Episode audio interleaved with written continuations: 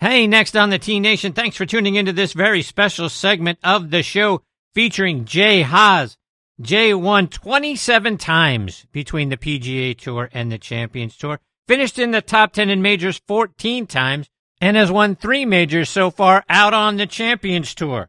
Jay is a fantastic guy, so much fun. I couldn't, I can't tell you how much I enjoyed the amount of time that I got to spend with him earlier this week. Jay is a multi award winner. He won the 1975 national championship when he was at Wake Forest. He's also won the Payne Stewart Award. He won the Bob Jones Award. On top of all of that, we've got mutual friends that have put us together. Tom Purtzer, thank you so very much for connecting Jay and I. Rob Strano as well for cluing me in on what a great guy Jay Haas is. So sit back, relax, and enjoy this very special segment of the show. Folks, before we get started today, you've heard me talk about some great products that I saw at the PGA Merchandise Show. And another one that stood out to me is On Point Golf game changing, three dimensional ball markers that science shows will help us see the line better when we're putting and therefore make more putts and lower our scores. See for yourself why Jim Furyk and I are big fans by going online to onpointgolf.us. Now next on the tee with me is Jay Haas. Let me give you some more detail about what he has done over the course of his career than I did just a moment ago. Jay is from St. Louis, Missouri, and played his college golf at Wake Forest from 1973 to 1976, where he was a four time All American, including a first team All American in 1975 and 76. He was the medalist at the 1975 National Championship after finishing tied for sixth in 1974. He helped the Demon Deacons to back to back national championships in 1974 and 75. He turned pro a little bit later on in 76 he won nine times out on the PGA Tour, including being in the top 10 14 times in majors. He's won 18 times so far on the Champions Tour, including three majors. He won the Senior PGA Championship twice in 2006 and 2008, plus the 2009 Senior Players Championship. He also won the Liberty Mutual Legends of Golf twice, and he took home the Charles Schwab Cup in 2006 and again in 2008. In 2005, Jay won the Payne Stewart Award for representing the character, charity, and sportsmanship that Payne showed. In 2006, Jay was presented with the Bob Jones Award, which is given annually in recognition of distinguished sportsmanship in the game of golf. In 2022, Jay became the oldest player to ever make the cut in a PGA Tour tournament. At 68, he and his son Bill both made the cut at the Zurich Classic and both finished tied for 36 at 12 under par. Along with his 27 career wins, Jay has 34 second place finishes, 152 top fives, and 278 top tens. Jay is the nephew of 1968 Masters champion Bob Goalby. His brother Jerry, sons Bill and Jay Jr., plus his nephew Dillard Pruitt also played out on the PGA Tour. And I couldn't be more thrilled I get to have Jay with me this week here on Next on the Tee. Hey, Jay, thanks for coming on the show. No, it's my pleasure, Chris. That sounded like a uh, you made up a bunch of that stuff that you just read. I have not, as a matter of fact. Good for you. Holy cow. Been a long time. I tell you, it's uh, game's been unbelievable to me, and uh, I've met so many wonderful people throughout the my time, and the, the golf part of it on the course was terrific, but uh, just everything around it has been amazing and uh, very blessed. Jay, so going back to the beginning, the golf gene obviously runs strong in your family. Was it Mr. Goalby that got you started? Was it your parents? How did you first start playing the game? You know, it, it was uh, my uncle Bob. You know, I was five years old, probably put a cut down club in my hand and gave me a couple tips. And I don't really remember so much. I've seen pictures of me swinging and things like that, but I think the I even today I do a clinic and I talk about belt buckle to the target and up on my right toe. You know that was I think the first lesson that I had and probably lasted me you know five or six years and then he maybe told me something else but that was uh, that was my introduction to the game and you know Bob taught me so much about the swing itself but mo- mostly about shot making say and then how to be a pro. I think is uh, his was his biggest biggest uh, asset that I that I gleaned from from him throughout the years, and you know, he he had his buddies were you know Gene Littler and Miller Barber and Mason Rudolph, and in the era of Arnold and Jack and Billy Casper and golly, the names go on. And so I got to hang with some of those guys and and see all sorts of personalities and all sorts of swings too. You know, there wasn't a cookie cutter back then. Uh, you didn't have the uh, YouTube to look at the slow motion swings of all the greats. So everybody kind of made their swing out of the dirt, and I guess I was no different. But that, but yeah, Bob taught me the game, got me started. My dad was a pretty good player uh, when I was younger, and he was the one who took me to play because Bob was playing tournament golf and didn't I didn't get to see him a whole lot. But uh, Dad would take me out and hang my bag on the on an umbrella of his pull cart, you know, of his bag, and I'd walk along and I can recall the first drives that I really would get into would go about 100, 105 yards. That was the benchmark was 100. The three, the three digit mark was uh, as far as I could hit it way back then. But some memories that I, I will never forget. Very, very, uh, very fond. Speaking of memories, you're from St. Louis, as is another great friend of this show. I believe you grew up with, and that's Rob Strano. You guys played at the same country club together. What do you remember about playing alongside of Rob?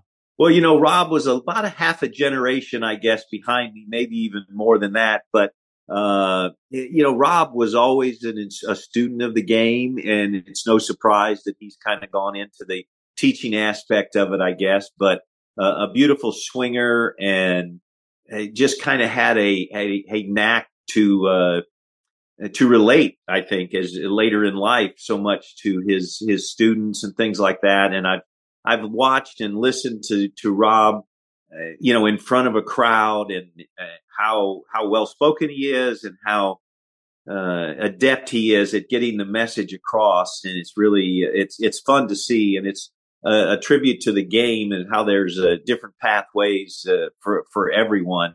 But you know, Rob was a wonderful young player, and and has parlayed that into uh, where he is today. A very uh, a fine young man. I call him a young man. I'm 70 now, so everybody's younger than me. But uh, I've enjoyed seeing his progress along the way and catching up to him every now and then. I think the last time we did a little uh, thing in in Belleville at St. Clair Country Club where we grew up. We did a little honoring of my uncle Bob.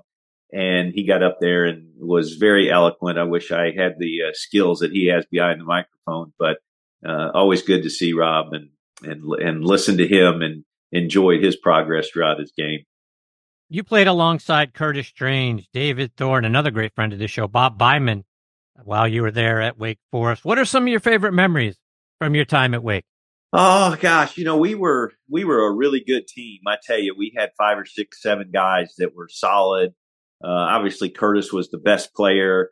Uh, the, the other ones of us were kind of two A, B, C, D kind of that that ranking. And uh, but Curtis was a spectacular player. I I say back in the day when 69 was a hell of a score. Curtis would turn in a 64 or five every now and then. Uh, I'd never seen a golfer quite like him. He was long, uh, hit the ball high, just beautiful iron player, uh, and loved it. Uh, he had the he had the drive that what it is what it took to to become the great Hall of Fame player that he is. And you could see it kind of from the start. Maybe we didn't think Hall of Fame in, in those days, you know, in college days, but uh, looking back, he was uh, he was very consumed with the game, uh, but at the same time, a fun-loving guy and kind of a life the party type guy. But we had a solid team uh, again from top to bottom, and we thought we were hot stuff. You know, we won a lot of tournaments. Uh, we won a couple NCAA's. Uh, you know, it's funny through the years, uh, we run into people or somebody will say, Hey, I, I, a team, I ran into a teammate of yours. And we'll, and I'll say, well, who was that? And they'll say a name and I go, you know, I don't know who that was because we played, but there were like two, a six of them, a seven some that we played, you know, a couple groups every day and we were pretty snobbish. We didn't let anybody else into that group, but uh, you know, I just remember the road trips, uh, laughing, you know, at dinner. Uh, I couldn't tell you any of my scores, and obviously I can. Uh, I know uh, the tournaments I won and things like that, but certain shots, uh, you know, that I lived and died for back then, uh, again, it's more about the the camaraderie of the team golf and all that. Uh, but gosh, those you know, you think about David Thore. He's gone on. He's played. Uh, he played to a PGA Tour golf and has settled into as a teaching pro and played up and down the Carolinas, up and down the East Coast. Uh, still, still going strong. Had a little battle with uh, tongue cancer and and successfully got got that. But uh, Bob Byman, I don't see him as much, but every now and then I'll be somewhere and there he'll pop up and a wonderful teacher and student of the game. And he was always the one who, uh, you know, reading Ben Hogan's Five Fundamentals and dissecting the golf swing and everything, where most of us would just go out and play and not think about it too much. Bob was really uh, into positions and things like that, and uh, it, you know, a different personality than say Curtis or myself. Uh, a guy named Billy Chapman from Charlotte, he was a wonderful player. I kind of lost track of Billy. Uh, Bill Argabright was a great player, Kingsport, Tennessee state amateur, and has had some real success uh, throughout the years. But we, uh, you know, we had a heck of a team, and it was uh, it was fun while we were there, and carried on that tradition. And now my brother Jerry's a golf coach there, so uh, Wake Forest is uh, in my blood, and had son Bill go there. My daughter Fran went there. It's uh, now Jerry's son is is on the team, so it's it's a uh, it's a nice connection to have with a with a lot of fun people. So you say Wake is in your blood. I know Mr. Goalby went to the University of Illinois. How did it get in your blood? Was that Mr. Palmer to talk to you about it? Lanny Watkins, who was there just prior to you, did they talk oh. to you about it? How'd you get there? Interesting story. Uh, Bob won the Heritage in 1970. He was the only player under par that year, I think four under. And lo and behold, Lanny Watkins finished second at even par. And Lanny was maybe a junior at Wake Forest at the time. And so Bob came home and I remember him telling me, now I'm probably a senior in high school, junior. No, I think I was a junior in high school. I was four years behind Lanny. And he comes home and he goes, you know, I think you ought to go to Wake Forest because if that's the kind of players they have, you need to go there and play against the best every day, practice against the best and, uh, you know, see where you are. And I said, okay. I didn't, hadn't thought about, you know, I thought, I didn't think two days ahead at, at that time, but had certainly not thought about college. But also, yeah, I did think the fact that if I went, I was going to try to go somewhere where the weather was better than Southern Illinois. And so Bob knew Jesse Haddock was the coach at Wake. And we, we, you know, he talked to Jesse. One, one thing led to another. And I went down and visited with Bob and we met Coach Haddock. It was spring spring break, so that no students were there. But I just kind of liked the school because it was relatively small. It's one of the smaller Division One schools and campuses in the nation. And I was, uh, I'd been to the University of Illinois. We, we played our state high school there and kind of drove through the, the campus there. And it just seemed so vast to me and so, you know, it was in amongst the city, I guess. And it just looked like somewhere where I would be lost. And also it was in cold weather. So uh, Wake just seemed like a natural fit to me. And then I got a letter from Arnold uh, that I still have in my in my desk today, and just about uh, how we'd like to have you at Wake Forest and all that. Well, that was a done deal then. So uh, I just you know loved it from the start. When I got down there, I thought it was a wonderful school just just right for me until I had to start going to class, and then I realized I was out of my league a little bit. But uh, righted the ship that way and managed four years, and, um, and still have wonderful friends today. From Curtis and I talk at least once a week, if not more, and eh, you know guys that are on the golf team, but also people that I was in fraternity with. I still keep in touch with, and it was just a, a special place and a special time, and glad I was uh, I was chosen to go there, and you know, it was a successful story for me. Jay, speaking of guys you know, Tom Purtzer has become a wonderful friend over the last several years. He put us in touch with one another. Talk about competing against Tom and some of your favorite stories about those early days on the PGA Tour. Yeah, well, Tom was, uh, wow, what a golf swing Tom had. And he probably gets tired of hearing that because every year there would be Golf Digest and Golf Magazine were the two publications that talked about golf, and they would have a best swing on tour vote of the of the peers, and Tom would win almost every year, and I'd play practice rounds with him. He was just a fun guy to be around. He still is. Whenever we're we see each other, we're trying to get to dinner and things like that. But uh, he Tom was maybe a year or two older than me, but uh, we kind of had a good connection. Loved to play practice rounds with Tom. Loved to get paired with Tom and try to emulate his golf swing. Obviously, I couldn't. Big, strong guy, hit it a mile, and eh, he was just a, you know, the whole package. And you know, people will say that they're surprised he didn't win more, but the fact is, it's really hard to win golf tournament on the PGA Tour. And you know, Tom had a wonderful career for a long, long time, and I, I guess I think of him as a wonderful player, but even a better friend. And we we talk all the time, we text all the time. Our birthdays are pretty similar, and so we're uh, you know we pop up here and there at pro am outings, things like that, and it's like we never never missed a beat. We're just uh, right back at it, laughing and having a great time. But uh, he's a complete package for me. He's one of my best friends, and I always uh, always enjoy being around Tom and and and trying to learn something from him. I I feel like as a golfer, we never stop learning. I, at least I'm trying not to. I can't do physically what I did 40 years ago, 30 years ago, even 10 years ago, but I can try to learn uh, more about the game and things that I can take to the course, whether it be short game or putting or something like that. But uh, always love playing with Tom and and trying to pick something up from his game.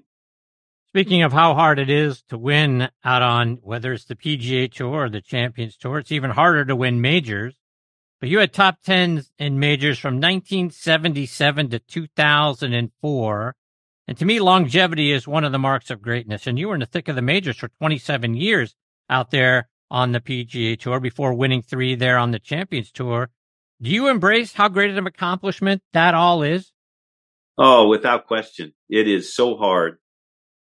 I, I actually thought the U.S. Open was kind of my avenue to get a major. I thought Augusta was too long for me. I didn't play much overseas. Didn't play. I played in the uh, the British Open, as we called it, probably nine or ten times. And the PGA, I had a lot of good luck in the PGA, but I guess I felt like the Open was my uh, forte because I hit a lot of fairways, hit a lot of greens.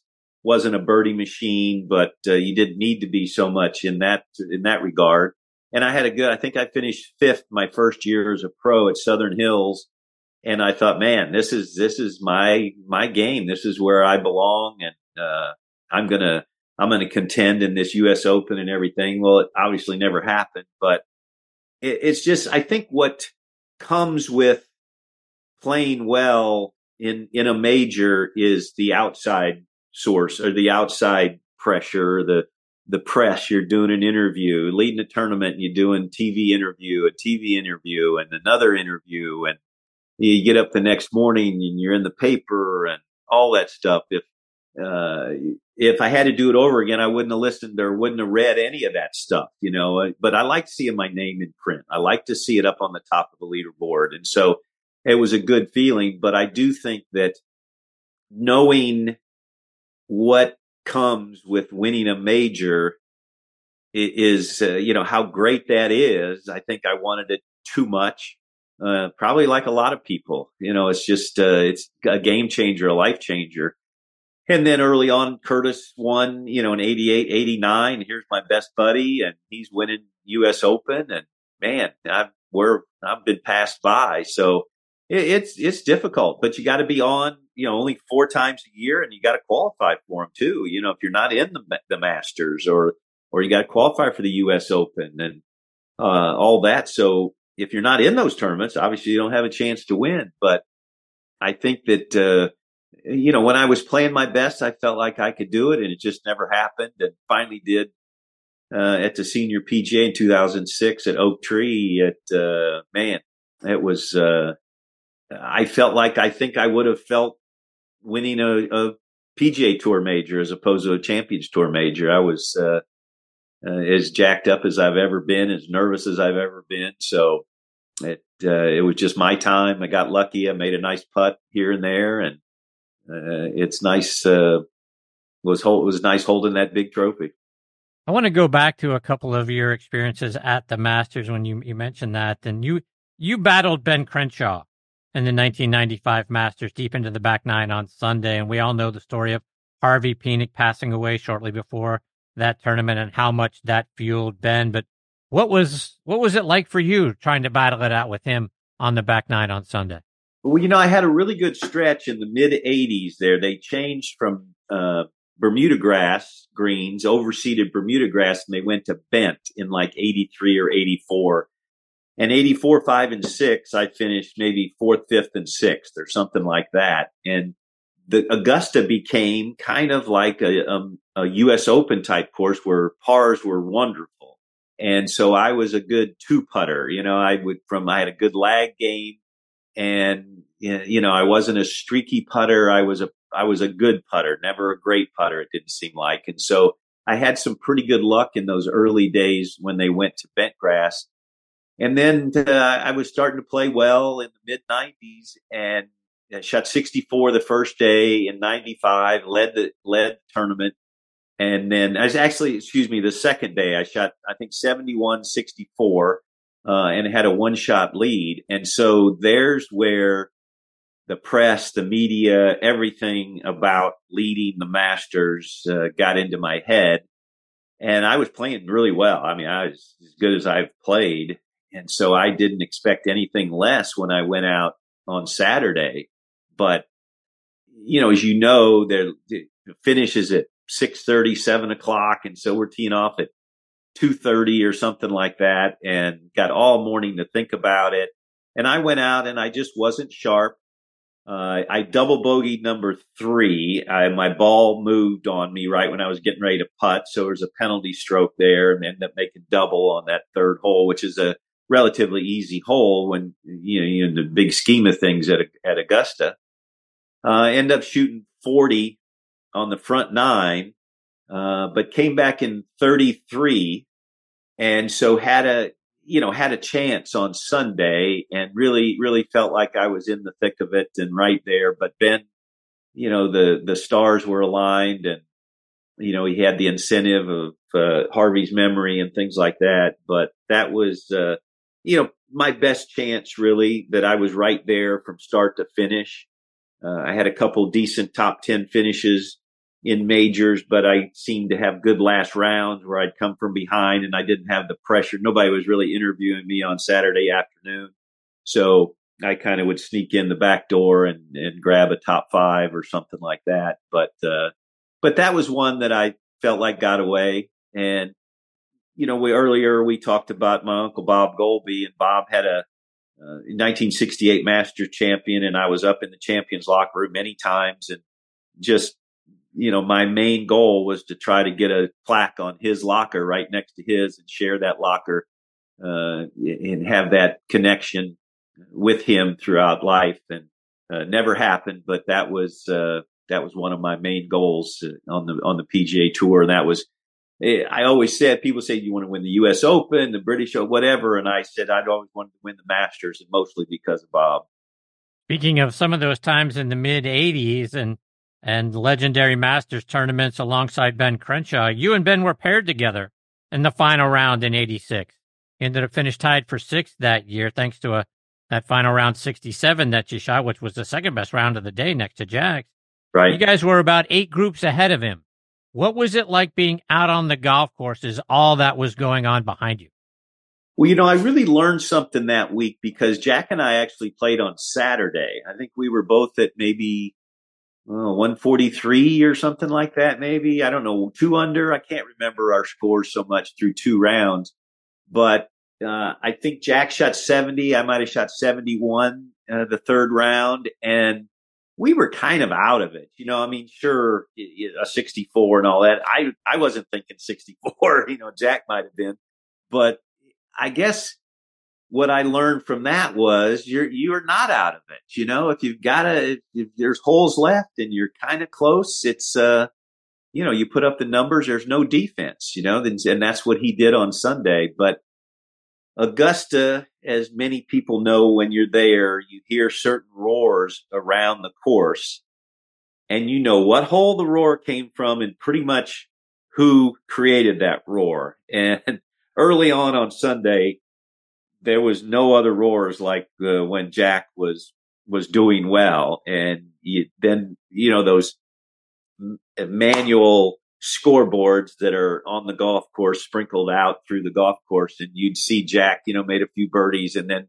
all of a sudden that little door would kind of go open and then here comes another birdie, you know, on the seventh hole, wherever it was. It's, uh, it's pretty cool to watch that. And as a player, again, you know exactly who did it, where they did it, uh, and, and what it meant and how close they were and all that stuff. So that was, uh, that was pretty cool, but it was great to, Jackie was caddying for him. And so we, uh, again, we were, we were playing okay on Saturday, but just kind of treading water a little bit. But, uh, like I said, the, the thing I learned was uh, you're never out of it. And Jack had a great knack.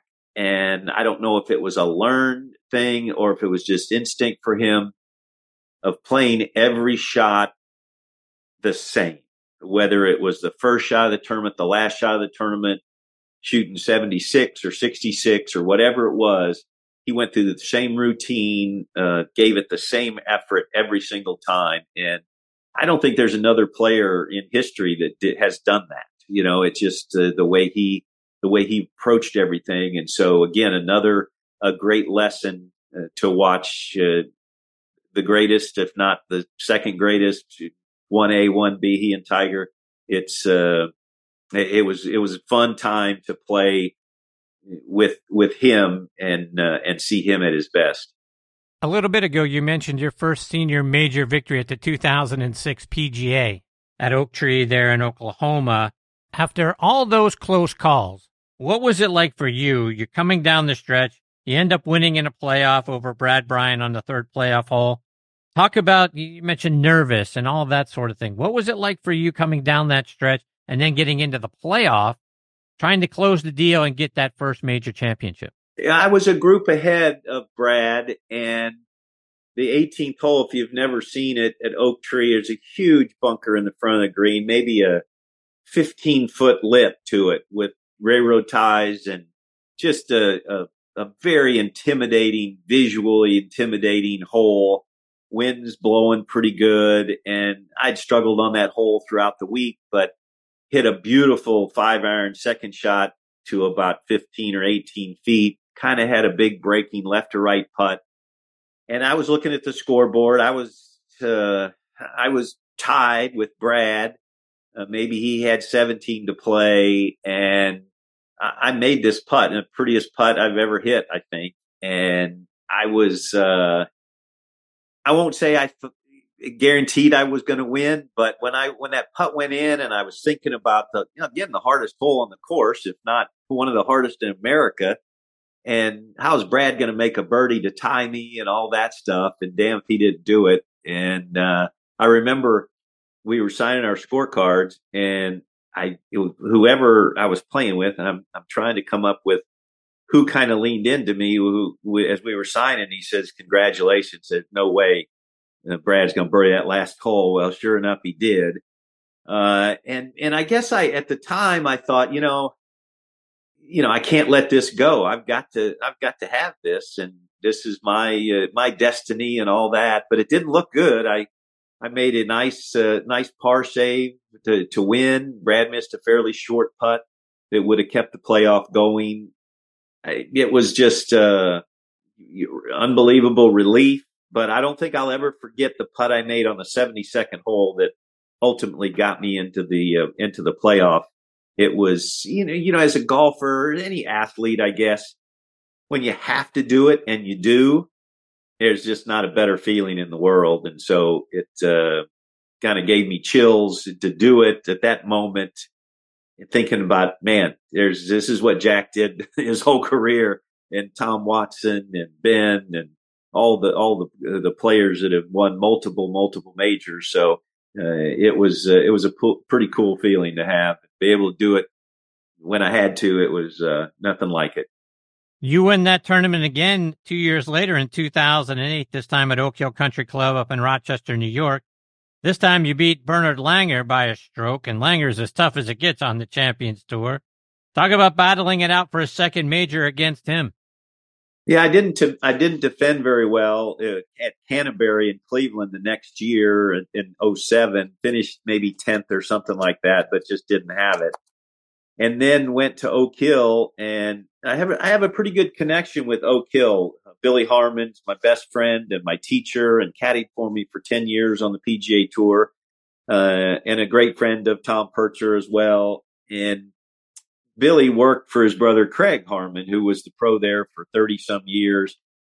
And so I'd been up there quite a bit, uh, played casual rounds with Billy and Craig there, played in the PGA, played in the Open there with Curtis won. Uh, just uh, had a lot of golf experiences there at Oak Hill. And probably the uh, one of the indirect ways that I had some pretty good success on the Champions Tour at the Ryder Cup there in uh, 95. Uh, we had a pretty good lead going into Sunday, and I was paired with Philip Walton from Ireland, and uh, it, I was in the I was in the eleventh match. Phil was in the twelfth match. Uh, Phil Mickelson, and it looked like by the time we got to our matches, uh, the matches were going to be over. Well, as as things played out, Curtis maybe lost the last hole. Brad Faxon lost the last hole. Uh, different guys lost the last hole or didn't make a putt, and all of a sudden now it's down to Phil and I. Well, Phil dusted his match; he won like four and three or something like that. So now I'm the last match on the course, and I flat out, out choked. I was most nervous I've ever been. I had won 16 and 17 to get to number 18, one down. If I win number 18, we have the match. Uh, we have the entire matches and we retain the cup because we had it the year before, two years prior. And I hit a terrible drive, terrible second, terrible third. You know, I had a six footer for bogey. So basically, Philip, all he had to do was make bogey, and that's what he did. And uh, probably the lowest point of my of my career. And so Billy Harmon uh, was caddying for me at the time, and later on, he said, you know, uh, you know, I don't mean to bring up a bad time or whatever. He says, but you couldn't have hit a, a worse drive if you tried. If you were just in a driving contest and you took a swing like you were in a driving contest, you would hit a better drive than trying to be too perfect and all that. he wasn't being critical. And, and I agreed. You know, I was just trying to hit this perfect drive in the fairway and steer it out there. And so if I, I said, you know, from now on, if I ever get chances to win tournaments again, I'm just going to let it rip and uh, I'm going to take a swing like I'm in a driving contest on tight holes and last hole and things like that. And that was kind of how I got going on the Champions Tour. Well, lo and behold, in 2008, I come to the 18th hole with a one shot lead on Bernhard at Oak Hill, the site of my biggest choke. And I said, well, I'm thinking to myself, here you go. I kind of had a chuckle just saying, here's your opportunity at the same place. And I said, come on, just don't, don't waste time. Just get up there and swing as hard as you can swing and see what happens. And I hit the prettiest hard cut down the left side of the fairway and I knocked it on the green two putted and won the tournament. So that, uh, spurred me on for the next few years too. I just felt like, uh, this, that's the way to play. And that's what I noticed as you look back, as I look back on playing with Tom Watson or uh, Hale Irwin or, or guys that won a lot of tournaments, they didn't play scared. They tried to hit a good shot as opposed to not hitting a bad shot. And I think most of my career, I was the guy trying not to hit a bad one rather than trying to hit a good one or a great one at the right time. And I learned a lot uh, it, it, in that regard, and it, it helped me uh, win more tournaments on the Champions Tour than I won on the PGA Tour. And I think it was just kind of an attitude change. I started putting a little bit better, but uh, that was a, a, memory that'll stick with me uh, for for a long time. Sorry, I didn't mean to get too detailed there, but no. it's just uh, uh, pretty ironic that the, the, those two shots happened at the same hole in, in different decades, but uh, a lot of uh, a lot of pressure on each one. One time I handled it, the next time I did. So let's take that a step further because speaking of hitting a great one at the right time, a year later in 09 at the senior players, you get your third senior major championship. This time you're trailing Tom Watson by five strokes going into the final round. You come back, shoot 64, including a birdie on the final hole to win by one. So you did it again that year. That's fantastic. That was that was probably one of my best ball striking weeks of the year of my career. Uh, Baltimore Country Club has some real severe greens. Uh, got to stay below the greens. You got to put your irons in the proper spot on the greens. And uh, I was kind of right there all week. wasn't putting great, but just uh, it, again, tee to green, I was as good as I've ever been. I think. And I got to the 17th hole. 17 and 18 are normally number one and number two, and one's a tough par four. And uh, with the original first hole and then the, the, original second hole is a par five.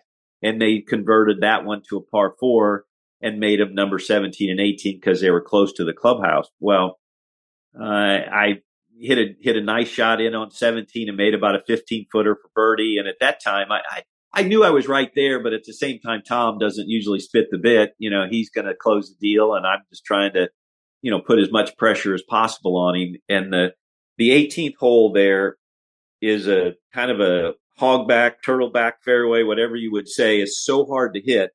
And I was 0 for 3 going into the last round there. And if you don't hit the fairway, the rough was such, it's hard to hit the second shot onto the green up this hill and I did hit the fairway and I hit a beautiful iron that uh, took the slope and went down to about two and a half feet and I shook this thing in.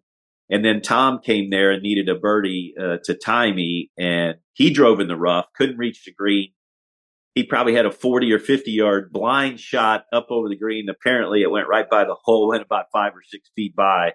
Uh, but he made that to, uh, to, you know, let me win by a shot. But, uh, that was, that was a, a, memory too to to beat the great Tom Watson. When I first started playing, uh, Tom was just starting kind of his heyday, his eight or ten year stretch there where he was. I'm telling you, if you played late on Thursday and he played early, his name was on the leaderboard. Every time I got out to the course, it seemed like every single week that he was playing, Tom was four, five, six under on the first round every single time he teed it up. So he was the man. And, uh, and I guess I never grew out of that opinion of him. And so to, uh, to nip him by a shot in a major tournament was, uh, was certainly one of my great highlights uh, of my career. You won the Charles Schwab Cup in 2006 and 2008. How much did winning that season long event and not doing it once, but doing it twice validate for you that you belong mentioned among the greatest players of all time? Well, I w- I won't ever say that, but it did. Uh, the validation of winning a season long points race is just that, that you were consistent enough throughout the course of the year that every time you teed it up, uh, you know, and I, I felt like at that stage I was playing some of my best golf and uh, very confident, uh, putting well, doing most everything well. And so I felt like I could, I was going to be up there by the lead almost every time. And with a few breaks, I might could get the win and all that. Certainly would never uh, consider myself in amongst the greats and all that. I played with many of them, but uh, but again, winning a season long points race, uh, you know, nowadays is the FedEx Cup, and we still have the Schwab Cup on the Champions Tour. So to uh, to end up with that crown is is pretty special. It, it just uh, shows your consistency throughout the course of the year, and you know, I had a few years where I won multiple events, only only a couple actually. I won in 81 and 82. I won twice each year, but the rest of the time it was pretty uh, pretty cold actually. So uh, a, a, little streaky back then, but to begin to have that consistency and have a chance to do that was something that that means a lot to me. And uh, Loren Roberts was kind of the main guy back then. That uh, Loren won twice. I think he might have won in uh, seven and nine or five and seven or something like that, opposite times of me. Hale had won it uh, three times, I think. Uh, so some of the best players on the PGA Tour champions had uh, put their name on that trophy. So I was I was pretty proud of that. Jay, I've said this to several of your peers. I think the Charles Schwab Cup winner deserves a spot in the Masters, and winning tournaments and majors on the Champions Tour should be considered when people are thinking about players that deserve to be inducted into the World Golf Hall of Fame. Am I wrong about that? Well, uh, you know, I guess when I was playing as a younger player, I would say no. Uh, and I still probably lean that way. You know, there's just a, there's quite a bit of difference. Uh, I do, I do think that, uh, you know, the, the media goes a little bit uh, further, uh, when it comes to a PGA Tour Champions major.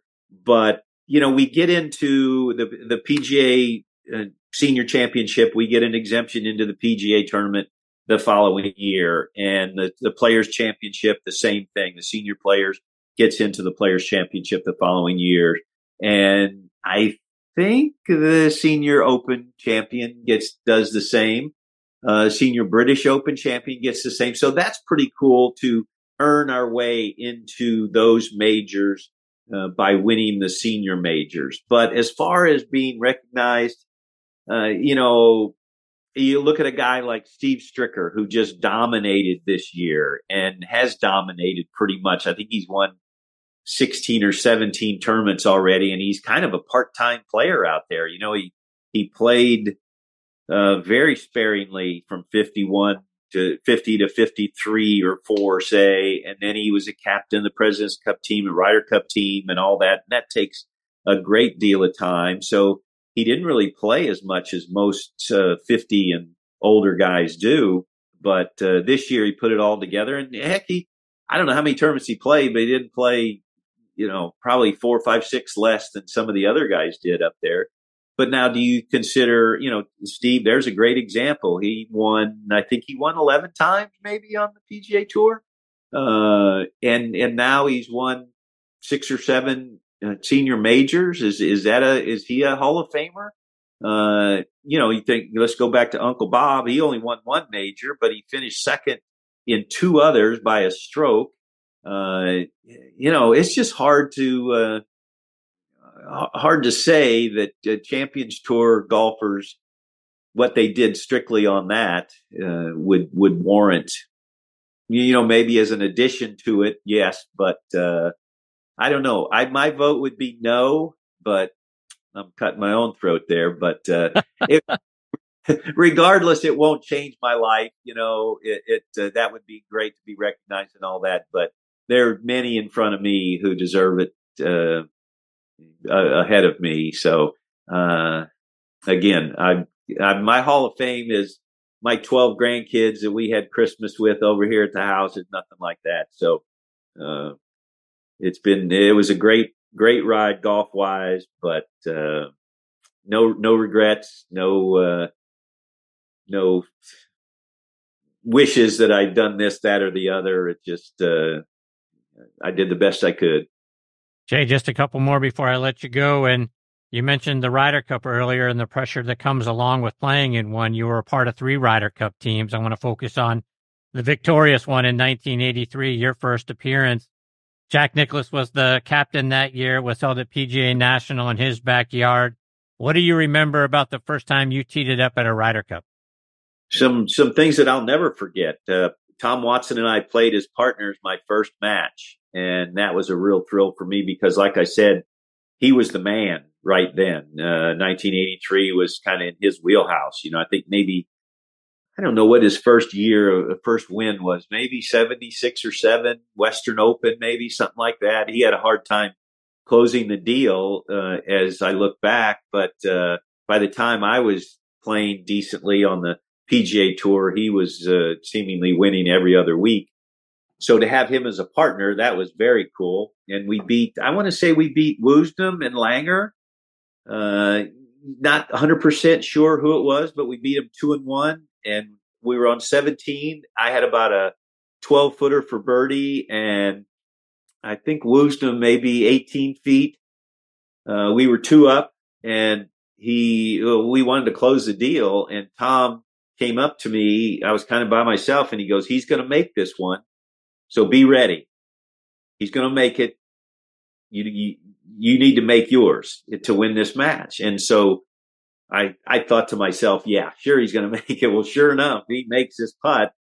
But that little pep talk before that putt was made uh, really helped me because I settled in and I made the putt. We won two and one. So uh, that's something I'll never forget. Curtis and I paired the second day, uh, basically begged Jack to put us together. Well, we were two Ryder Cup rookies that year, uh, and we played, but we played countless rounds together. We knew each other's games. We trusted each other. We, you know, we didn't lose much in college.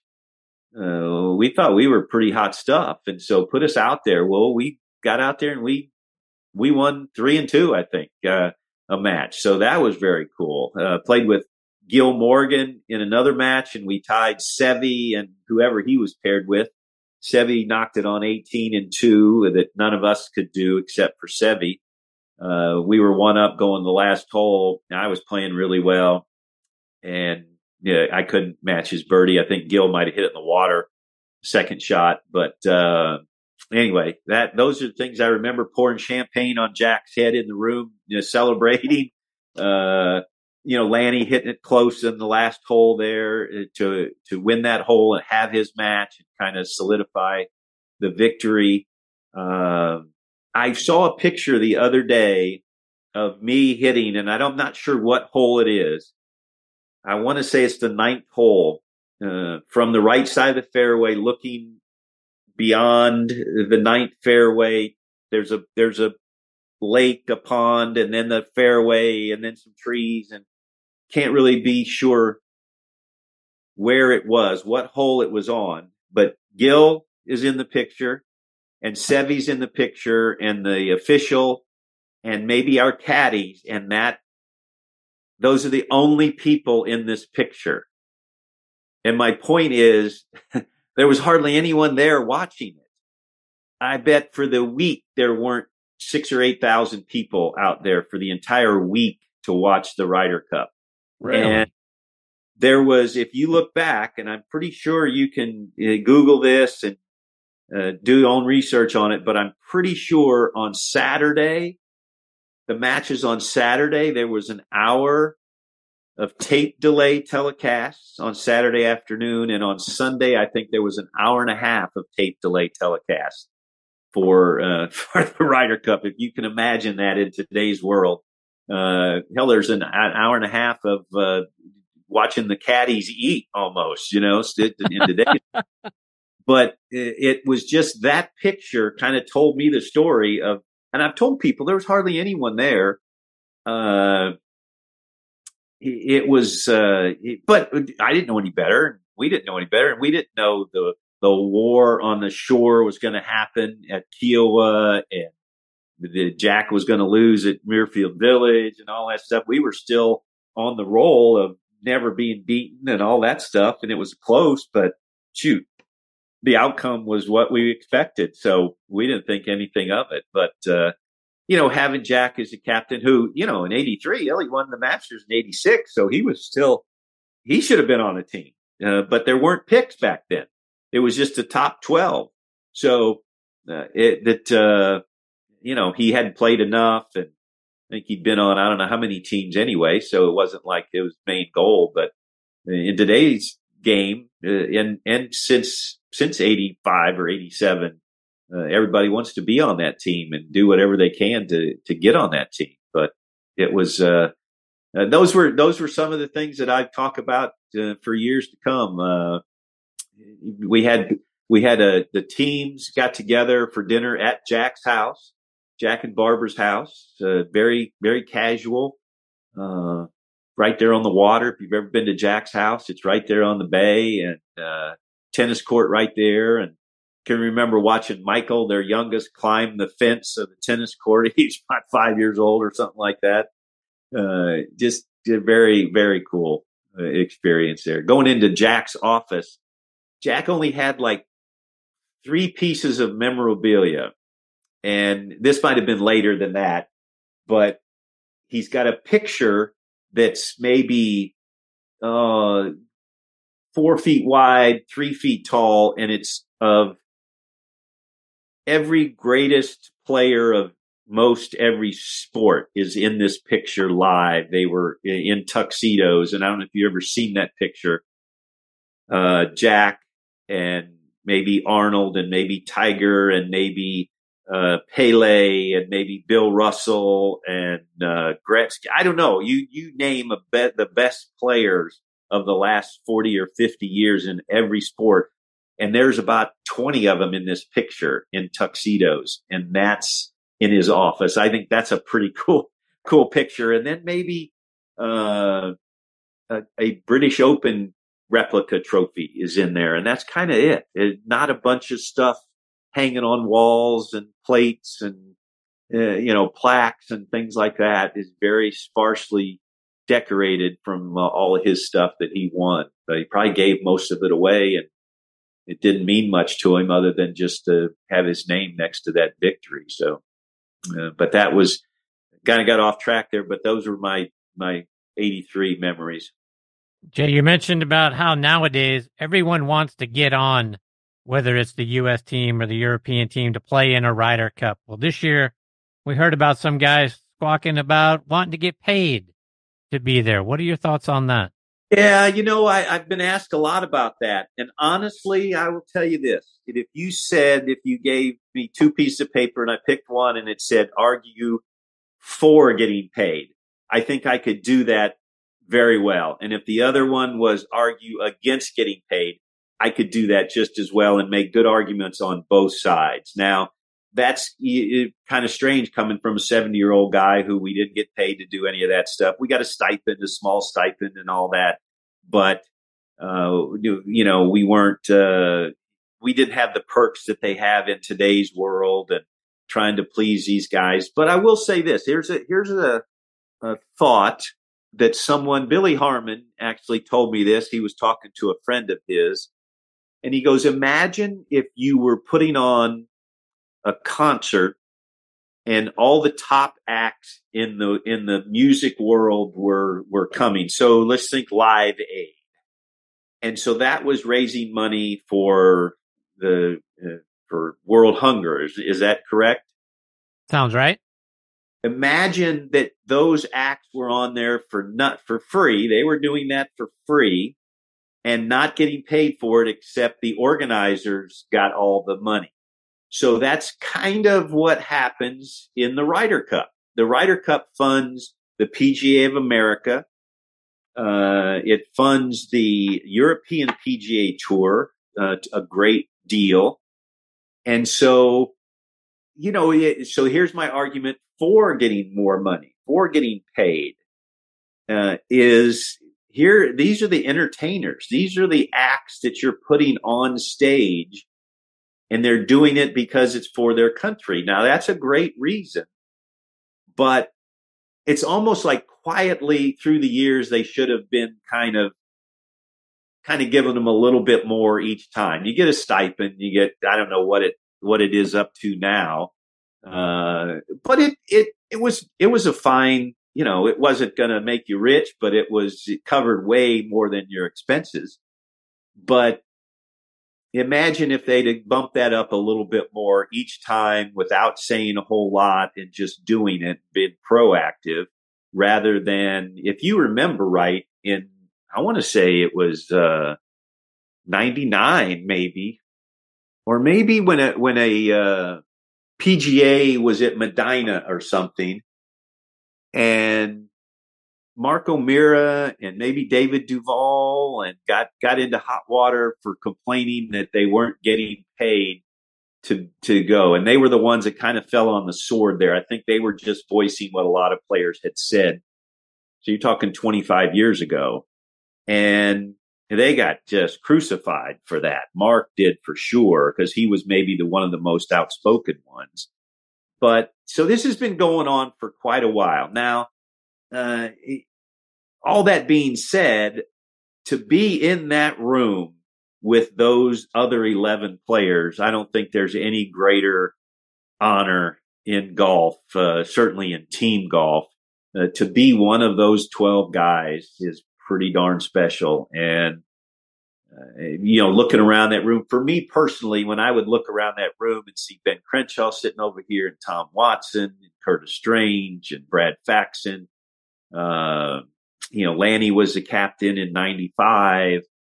Uh, it's just uh, Phil, you know, a couple times. Boy, it was pretty cool to be uh, to be on the same team as those guys and be one of those guys that went out there. The the change, if I got a couple more minutes here, the, the, the huge change that I noticed in 83, like I said, there was hardly anyone there. I played 12 years later in 95 at Oak Hill. And on Tuesday at Oak Hill, we left the locker room and there were 25,000 people for a practice round on Tuesday. There was a chain link fence leading from the the door, the locker room to the, to the practice range and the fans were hanging over this chain link fence screaming, go USA, USA, USA, chanting it, screaming, go Jay. The hair stood up on the back of my neck and I went, Oh my God, this is, this is a little different than I remember 12 years ago. So, uh, that's, uh, that's why the guys I think want to play, uh, year in and year out to be one of those guys who's, uh, who's hitting those shots and trying to win that cup. Jay, I know um, I got the, the privilege of uh, watching you play when you were here in Atlanta last year at the Mitsubishi Electric Classic at TPC Sugarloaf. Enjoyed seeing you on the practice range and, and watching you play while you were here. Looking ahead to 24, are you going to play a full schedule? Are you going to be back? Yeah, I'm going to try to. I had back surgery uh, September 1st, and it wasn't major, but it wasn't minor either. It uh, it was pretty uh, tense, I guess I'd say. Uh, I came through with flying colors, and my pain that I had, uh, the everyday chronic pain, is gone. Uh, golf swing pain is about gone. I'd say about eighty five percent uh, good to go, and I'm I'm feeling better all the time. But I plan to play, uh, hopefully. 10, 12, 14 events, kind of how I play will determine a little bit of that. And I, you know, hopefully I'll play well enough to warrant still being out there. And I don't want to finish in the bottom 10, bottom six, you know, every single week. If I do a little of that early on, then I'll probably say, see you later. But uh, I don't want to just go just to be playing. I want to play, be somewhat competitive and, uh, and enjoy it to the sense that I feel like I'm getting a little bit better as the year goes on. So we'll see. I'm playing in the uh, tournament at Hualalai, the uh, Mitsubishi event at uh, in, in Hawaii, which is the 18th, 19th, 20th of next month. So I'm uh, looking forward to that and seeing where my game is, and then go from there. Uh, we start off pretty slowly. We have only two tournaments in February, two in March. So if uh, you know by the end of March, if I'm feeling pretty good, I'll be anxious to play as much as possible and pick my spots a little bit. There's certainly courses that I can't compete on anymore. They're too long for me. But there's certain ones that uh, my game suits a little bit better than others. So, uh, and then, you know, hopefully see Tom somewhere along the way and Curtis and some of these guys that I've uh, grown to know through the years and enjoy the company of. So looking forward to that. Jay, how can our listeners stay up to date with what you're doing, whether it's following you online or it's on social media? Well, I will be honest with you. At 70, my social media is uh, pretty lacking. But, uh, you know, PGAtour.com is, uh, they do a great job for us. And I, uh, it, it's funny, uh, you know, the, the, uh, PIP or whatever they call it that the PGA Tour guys have been involved in and how much they get for being you know, uh, uh, socially aware. More people are, you know, they're tweeting more stuff and all that stuff. I just don't get all that. And, and frankly, I don't want people to know what I'm doing when I'm home. I want to be home. I want to be with my family. I've traveled, you know, for the greater part of my life and been on the road and, uh, I'm, I'm enjoying being home when I am home. And when I am home, I enjoy being with my grandkids and kids and, not saying here here I am at uh, you know California Pizza Kitchen enjoying some dinner with my three grandkids. You know, so uh, that doesn't uh, do much for me. When I see somebody put, post that, I just, I just kind of swipe it and say, tell me something I don't know. So anyway, sorry to say you're not going to see me on, uh, Twitter and all that stuff. And, uh, I have some opinions, obviously, but, uh, you know, who cares what I think? So that's kind of what I think about most people that share all that stuff. Well, Jay, it has been a huge thrill for me to get to spend some time with you today. I know we've just barely scratched the surface of your great career. I hope we get the privilege of spending time with you again sometime in the future. I'd love to do it, Chris, and thanks for being a great host. And hopefully our paths will cross soon. Uh, give my best to Tom if you see him, and uh, see you maybe in Atlanta again this year. Perfect. Thank you, Jay. Happy New Year to you and your family. We'll catch up soon. Same to you. Thank you. Thank you, Jay. That was the great Jay Haas, folks. Is it any wonder that he comes so highly recommended as a, just a wonderful guy from people like Tom Purtzer and Rob Strano? Thanks to both of those guys for helping to set this up. And again, a guy who won 27 times between the two tours, three senior majors, won the Payne Stewart Award for his character, charity, and sportsmanship, won again the Bob Jones Award. These things all should add up to a World Golf Hall of Fame career. You don't win that many times on those two tours. You don't end up beating the same guys that you beat on the regular tour when you get out to the Champions Tour. Win three majors, also win the Liberty Mutual Legends of Golf two times, without it all adding up to being a very special career, one that should get you in the Hall of Fame. I don't care that he won his three majors out on the Champions Tour. He was top 10 14 times in majors on the regular tour, graduated to the Champions Tour, kept it going, and then won out there. A fantastic guy, a fantastic career, and somebody that I'm very much looking forward to getting to know more as we get into 2024. All right, my friends, it is time for me to put a bow on this very special segment of Next on the and officially now close out 2023 in season number 10 of the show. We'll be back with you here in a couple of days. Tuesday, January 2nd, we'll record episode number one of 2024 and season number 11. And we're going to do that with Tom Patri, Megan Francella, Dr. Bob Winters, and Jane Crafter. So I hope you'll come back and join me as we kick off a brand new season of Next on the Tee. But as always, I can't thank you enough for making us a part of your regular golf content. Until then, hit 'em straight, my friends.